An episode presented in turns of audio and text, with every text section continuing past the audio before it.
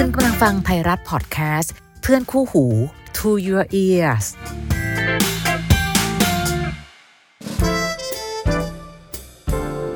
How to รัก รักอย่างไรที่จะใช้หัวและใจไปพร้อมๆกันกับดีเจพี่อ้อยนภาพร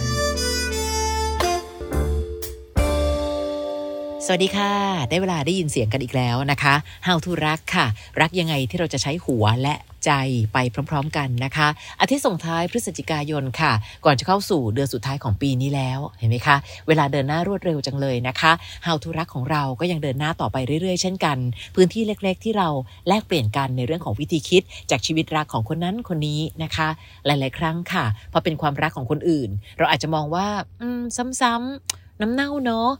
เมื่อไหร่ก็ตามเกิดขึ้นกับเรามันจะเป็นเรื่องใหม่ แล้วก็จะรู้ว่าอาการจมน้ำเน่าเป็นยังไงนะคะ วันนี้มีคำถามหนึ่งที่คุณส่งเข้ามาไหนลองมาเรียนรู้กันซิคำถามและคำตอบที่จะเกิดขึ้นใน How to รัก EP นี้นะคะ สวัสดีค่ะคุณอ้อย สาอายุ 48 ปีกำลังมีเรื่องทุกข์ใจ อยากขอคำปรึกษา คุณสาแต่งงานไปแล้วสองครั้งค่ะ กับสามีคนแรกมีลูกด้วยกัน 3 คน เลิกกันมา 7 ปีละ ตอนนั้นเพราะคุณสาหลงผิด ติดการพนันอย่างหนักนะคะ เป็นหนี้หลายแสน พอสามีเก่ารู้ทนไม่ไหวก็เลยอยากขาดจากเรา และเขาก็ขอสิทธิ์ขาดในการดูแลลูกแต่เพียงผู้เดียวหูยลูกสามคนเลยอะค่ะ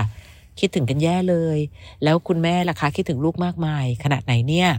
ซึ่งนั่นเป็นตราบาปในชีวิตของสามาโดยตลอด หลังจากหย่าชีวิตสาลุ่มรุ่มดอนดอนๆทำงานหาเงินมาเพื่อใช้หนี้อดมื้อกินมื้อ จนเรื่องนี้ไปถึงหูผู้ใหญ่ท่านหนึ่งที่เรานับถือและก็รู้จักกันมานานเขาแก่กว่าสาสองรอบค่ะ ผู้ใหญ่คนนี้พอรู้ว่าสาเลิกกับสามี และมีปัญหาเรื่องเงิน ก็เลยยื่นมือเข้ามาช่วยเหลือ คนกำลังจะจมน้ำนะคะ คุณอ้อย พอมีไม้ยื่นมาให้จับ เราก็ต้องคว้าเอาไว้ก็ต้องดูไม้ดีๆ เหมือนกันนะคะ เพราะถ้าไปเจอขอนไม้ผุๆนะ ก็จมน้ำไม่ต่างกันนะคุณสานะ คราวนี้คุณสาก็เลยยอมรับการช่วยเหลือนั้น และหลังจากนั้นค่ะ ผู้ใหญ่คนนี้ก็ขอคบเรา เอาละสิ สายอมรับว่าต้องการที่พึ่ง ก็เลยตัดสินใจคบกับเขา แต่การคบกันมันไม่ราบรื่นเลยค่ะ ลูกติดสามีทั้งสองคนไม่ชอบสา เรียกว่าเกลียดเราอย่างชัดเจน เวลาพ่อเขาไม่อยู่ เขาก็จะพูดจิกกัด ดูถูกเราต่างๆ นานา สาเหตุคงเพราะว่าเรามีมาแต่ตัว มาคบพ่อเขาแถมพ่อเขายังมาช่วยเหลือเราเรื่องเงิน ลูกๆก็เลยมองว่าจะไปปอกลอกพ่อเขาหรือเปล่า ตลอดเวลาที่คบกัน สาพยายามแสดงความบริสุทธิ์ใจ ไม่เรียกร้อง ไม่ขอเงินเขา และอยู่อย่างเจียมตัวมาตลอด จนกระทั่งสามีตัดสินใจจะแต่งงานให้เป็นเรื่องเป็นราวกับสา เรื่องราวก็เลยใหญ่โตค่ะคุณอ้อยคะ ลูกเขาคัดค้านหนักมาก ฝ่ายสามีพยายามพูดคุยทำความเข้าใจกับลูกเขา จนในที่สุดก็ได้ข้อสรุปว่าอะงั้นแต่งงานกัน แต่เราต้องเซ็นสัญญาเป็นลายลักษณ์อักษรว่า จะไม่ยุ่งเกี่ยวกับทรัพย์สมบัติของสามี และจะต้องไม่มีการจดทะเบียนสมรสเกิดขึ้น เพื่อความสบายใจของทุกฝ่าย สายยอมเซ็นสัญญานั้น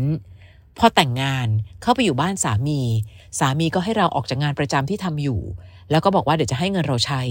โหอันตรายมากเลยคุณสาขาอยากได้อะไรให้บอกเขา โดยที่หน้าที่หลักของเราคือ ดูแลสามี ดูแลเรื่องอาหาร ดูแลงานบ้านทุกอย่าง ซึ่งถ้าดูแลสามีคนเดียวไม่มีปัญหาเลยค่ะ แต่เอาเข้าจริง ๆ เราต้องทำทุกอย่างให้ลูกเขาด้วย ไม่ต่างอะไรกับคนใช้ในบ้าน ตอนไม่มีเขาก็ทำกันเองนะคะ แต่พอมีเราเข้าไป เขาใช้เราทำทุกอย่างเลย รีดผ้า ซักเสื้อผ้า ซักกางเกงในเขาเราก็ซัก หมาของลูกเขาเราก็ต้องคอยเช็ดอึเช็ดฉี่พาไปเดินเล่นไปอาบน้ำถ้าเราไม่ทำเขาก็จะไปฟ้องพ่อเขา และสามีก็จะบอกว่าทำทำไปเถอะตลอดเวลาสี่ปีที่ผ่านมา อยู่กับครอบครัวเขา เรารู้สึกต่ำต้อยด้อยค่าลงเรื่อยๆ เพราะเราต้องห้ามเถียง ห้ามมีปากเสียง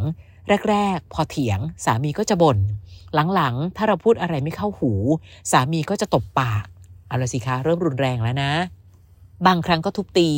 ถึงจะไม่ถึงขั้นเลือดตกยางออกแต่มันก็เจ็บจนทำให้เรารู้สึกกลัวทุกครั้งที่เห็นเขาง้างมือ สาเคยทนไม่ไหวทะเลาะกับเขาหนักมาก เขาก็บอกว่าถ้าเราอยู่ไม่ได้ก็ใส่หัวออกไป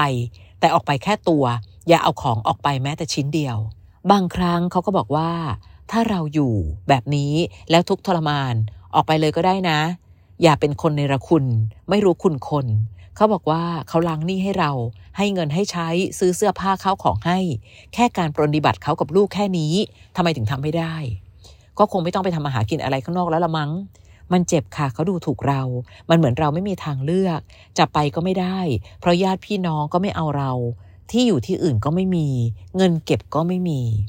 ซึ่งจริง ๆ การที่เขาบอกว่าเราไม่มีที่ไปหรอก เขาก็พูดถูกใช่ไหมคะ คืออย่างนี้คุณสาบังเอิญว่าเราดันไปยอม ที่เขาบอกว่าไม่ต้องทำงาน เราดันยอม เราลืมมองไปว่าอนาคตมันมีอะไรไม่แน่นอนเต็มไปหมด คราวนี้เหมือนเขาตัดแขนตัดขาเราไปแล้วด้วยสิคะคุณสาบอกว่าเราเคยคาดหวังนะว่าแต่งงานแล้วเราจะมีความสุข แต่ไม่ใช่เลยค่ะ ครอบครัวเขาเอาแต่ข่มเรา เหยียดหยามเราตลอดเวลา มันผิดที่ผิดทางไปหมด คุณอ้อยว่าสาควรทำยังไงกับชีวิตต่อไปดี อายุก็ขนาดนี้แล้วจะไปหางานทำเพื่อหาเลี้ยงตัวเองมันก็ยาก พอมีแนวทางหรือทางออกแนะนำให้ไหมคะ สารู้สึกว่าทุกวันที่ตื่นมามันจมกับความทุกข์ตลอด หาความสุขในชีวิตไม่ได้เลย อืมอย่างแรกก่อนให้กำลังใจคุณสานะ แต่สิ่งหนึ่งที่เรามักจะพูดกันเสมอค่ะ ถ้าผู้หญิงคนหนึ่งสามารถทำมาหาเลี้ยงตัวเองได้บ้าง อย่างน้อยทางเลือกในชีวิตเราก็จะมากขึ้นค่ะ อดีตที่ผ่านมาความผิดพลาดคือบทเรียนที่ดีมีเงินแต่ลุ่มหลงไปกับการพนัน ชีวิตก็เลยพังไม่เป็นท่า พอมาเริ่มต้นชีวิตใหม่ เราดันเอาความสุขของเราไปผูกที่ขาคนอื่นมากเกินไปค่ะ เขาจะเดินไปทางไหนก็จะเหยียบหัวใจเราเสมอ อายุของคุณสาไม่ได้เยอะเกินกว่าจะเริ่มต้นใหม่นะคะ เข้าใจตามนี้ก่อน แค่ต้องตีความคำว่าเริ่มต้นใหม่นะคะคำว่าเริ่มต้นใหม่ ไม่ใช่การหาสามีใหม่ แต่คือการมองหาทุกสิ่งที่เราพอจะทำได้ เรียวแรงก็ยังมีสองแข้งสองขาก็ยังดีค่ะ มีอะไรให้ทำอีกเยอะแยะมากมาย อาจจะไม่ได้รวยล้ำในเวลาอันใกล้ แต่ก็มีศักดิ์ศรีมากพอค่ะ ที่ไม่ต้องโดนกดหัวให้ตกต่ำคนเรารักกันนะคะ เป็นสามีภรรยากัน ต้องให้เกียรติกันมากกว่านี้ค่ะ และที่สำคัญการทำร้ายร่างกายและจิตใจ มันดูเหมือนว่าไม่มีคำว่ารักอยู่ในนั้นแล้วอะค่ะ เงินที่เขาให้เรามาเขาให้ยังไงคะ เนี่ย เราทำทุกอย่างฟรีอยู่นะ ถ้ายังพอจะเจียดเงินบางส่วน เก็บสะสมได้บ้างไหม อย่าคิดว่าไปหาที่อื่นก็ไม่ได้หรอกค่ะ บ้านก็ไม่มี ที่ไปก็ไม่มี หางานก็ยาก ตอนนี้คุณสากำลังปิดทุกทางออกของเราเอง ถ้าเมื่อไหร่ก็ตามที่คิดว่าทำไม่ได้ เราจะเป็นตามปากของเราค่ะ แต่ถ้าเราบอกตัวเองว่า ฮ้ยมันต้องได้สิมันต้องได้สิอย่างน้อยความใจสู้จะทำให้เราเห็นลู่ทางนะคะ ตั้งเป้าหมายในชีวิตเอาไว้ก็ได้ เช่น เฮ้ย ฉันทนอีกแค่ปีเดียว ทุกอย่างสงบปาก สงบคำทำทุกอย่างตามเงื่อนไขที่มี ค่อยๆสะสม เจียดเงินมาเล็ก ๆ น้อยๆที่เขาให้มา สะสมไว้หนึ่งปี มันน่าจะพอมีเงินอยู่บ้างนะ่ะ แล้วค่อยๆหาลู่ทางทำมาหากินให้ได้ด้วยตัวเอง อย่าลืมว่าก่อนมาเจอผู้ใหญ่ท่านนี้เนี่ย เราเองก็หางานทำแม้จะอดมื้อกินมื้อ แต่เราก็รอดมาได้หนี้สินเขาใช้หนี้ให้แล้วไงคะ ตั้งแต่นี้ตั้งเป้าในใจ ฉันจะอยู่ได้ด้วยลำแข้งของตัวเอง ไม่คิดว่าจะต้องหาผู้ชายเลี้ยง การแต่งงานไม่ใช่เป้าหมายอีกต่อไปแล้วค่ะคุณสา การเอาชีวิตของเราไปฝากไว้ที่ใคร จนไม่มีการเตรียมหาทางหนีทีไล่เอาไว้บ้าง วันนี้เห็นไหมคะว่า มันคล้ายๆจะดูหมดสิ้นหนทางยังไงก็ไม่รู้ ต่อให้มีคู่ก็ต้องอยู่เป็นโสดให้เป็นพี่อ้อยพูดคำนี้บ่อยมากใน How to รักนะคะ เพราะเราไม่รู้เหมือนกันว่าข้างหน้า เราต้องกลับมาเป็นโสดอีกครั้งเมื่อไหร่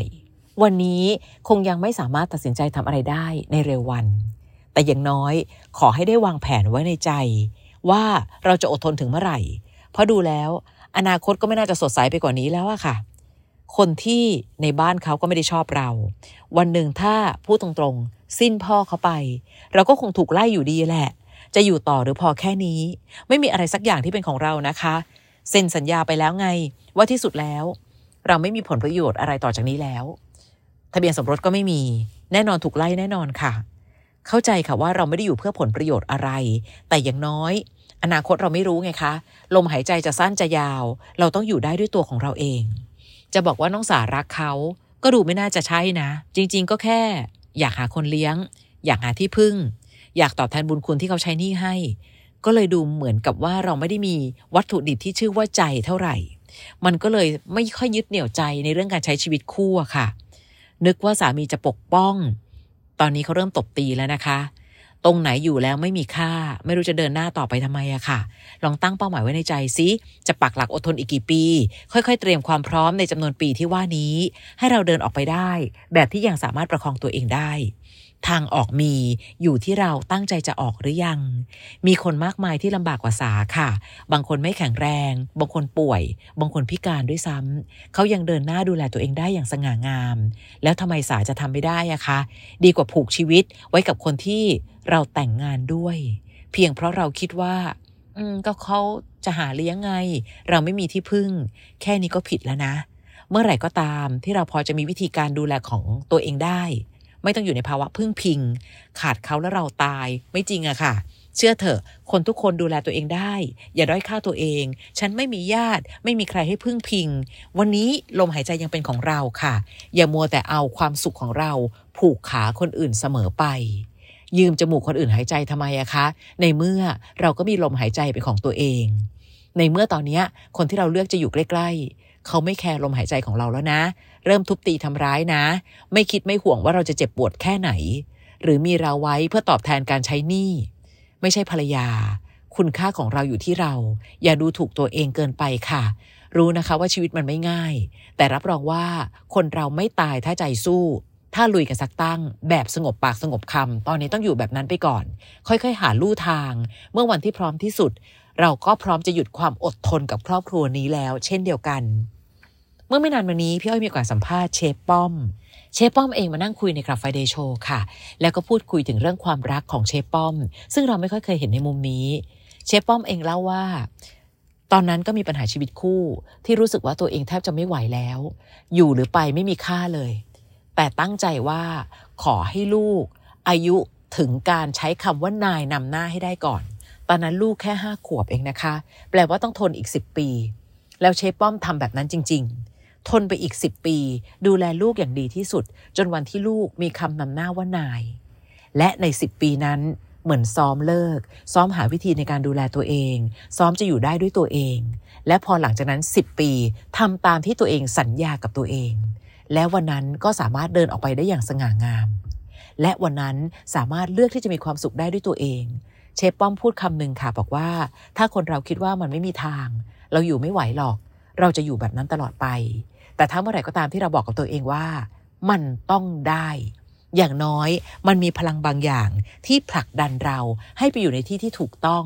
ให้ไปอยู่ในที่ที่เรามีความสุขด้วยลำแข้งของเราเอง ก็เลยอยากเอาเรื่องนี้มาบอกน้องสาและบอกกับหลาย ๆ คนที่นั่งฟังกันอยู่นะคะ เอาจริง ๆ นะ หมดสมัยละที่รู้สึกว่าแต่งงานเดี๋ยวสามีเลี้ยง ราะเราก็ไม่แน่ใจเหมือนกันว่า โลกจะหันมุมไม่แน่นอน เข้ามาสู่ชีวิตเราเมื่อไหร่ วันนี้รัก เมื่อวานรัก พรุ่งนี้ไม่รู้แล้วค่ะ ว่าจะรักกันเหมือนวันนี้ไหม เพราะฉะนั้นต้องมีแผนหนึ่งแผนสองเซฟตัวเองเอาไว้ก่อน ถ้าวันหนึ่งเขาไม่เลี้ยง เราต้องเลี้ยงตัวเองให้ได้ และเมื่อไหร่ก็ตามที่เรารู้ว่า เราสามารถดูแลตัวเองได้ เลี้ยงตัวเองได้ ทางออกในชีวิตคู่จะมีมากขึ้น ในวันที่ชีวิตคู่ของเรามันไม่มีความสุขเหมือนเดิมอีกต่อไปแล้ว เป็นกำลังใจให้นะคะ ทุกคนอยู่ได้ด้วยตัวเอง ค่อยๆ ใจสู้ แล้วค่อยๆ มองหาลู่ทางไปเรื่อยๆ เป็นกำลังใจให้นะคะ จะรักเขามากแค่ไหน ยังไงก็ต้องเผื่อพื้นที่ไว้รักตัวเอง ถ้ารักเขาทำให้เราเจ็บ รักตัวเอง เราต้องรอด ส่งกอดแน่น ๆ ให้นะคะ แล้วเจอกันใหม่ใน How to รัก EP ต่อไป ที่เราสามารถหาฟังได้ในไทยรัฐออนไลน์ค่ะ เว็บไซต์ ใน YouTube ใน Facebook ใน Podbean และ Spotify ด้วย เจอกันใหม่นะกับ How to รักกับดีเจพี่อ้อย สวัสดีค่ะ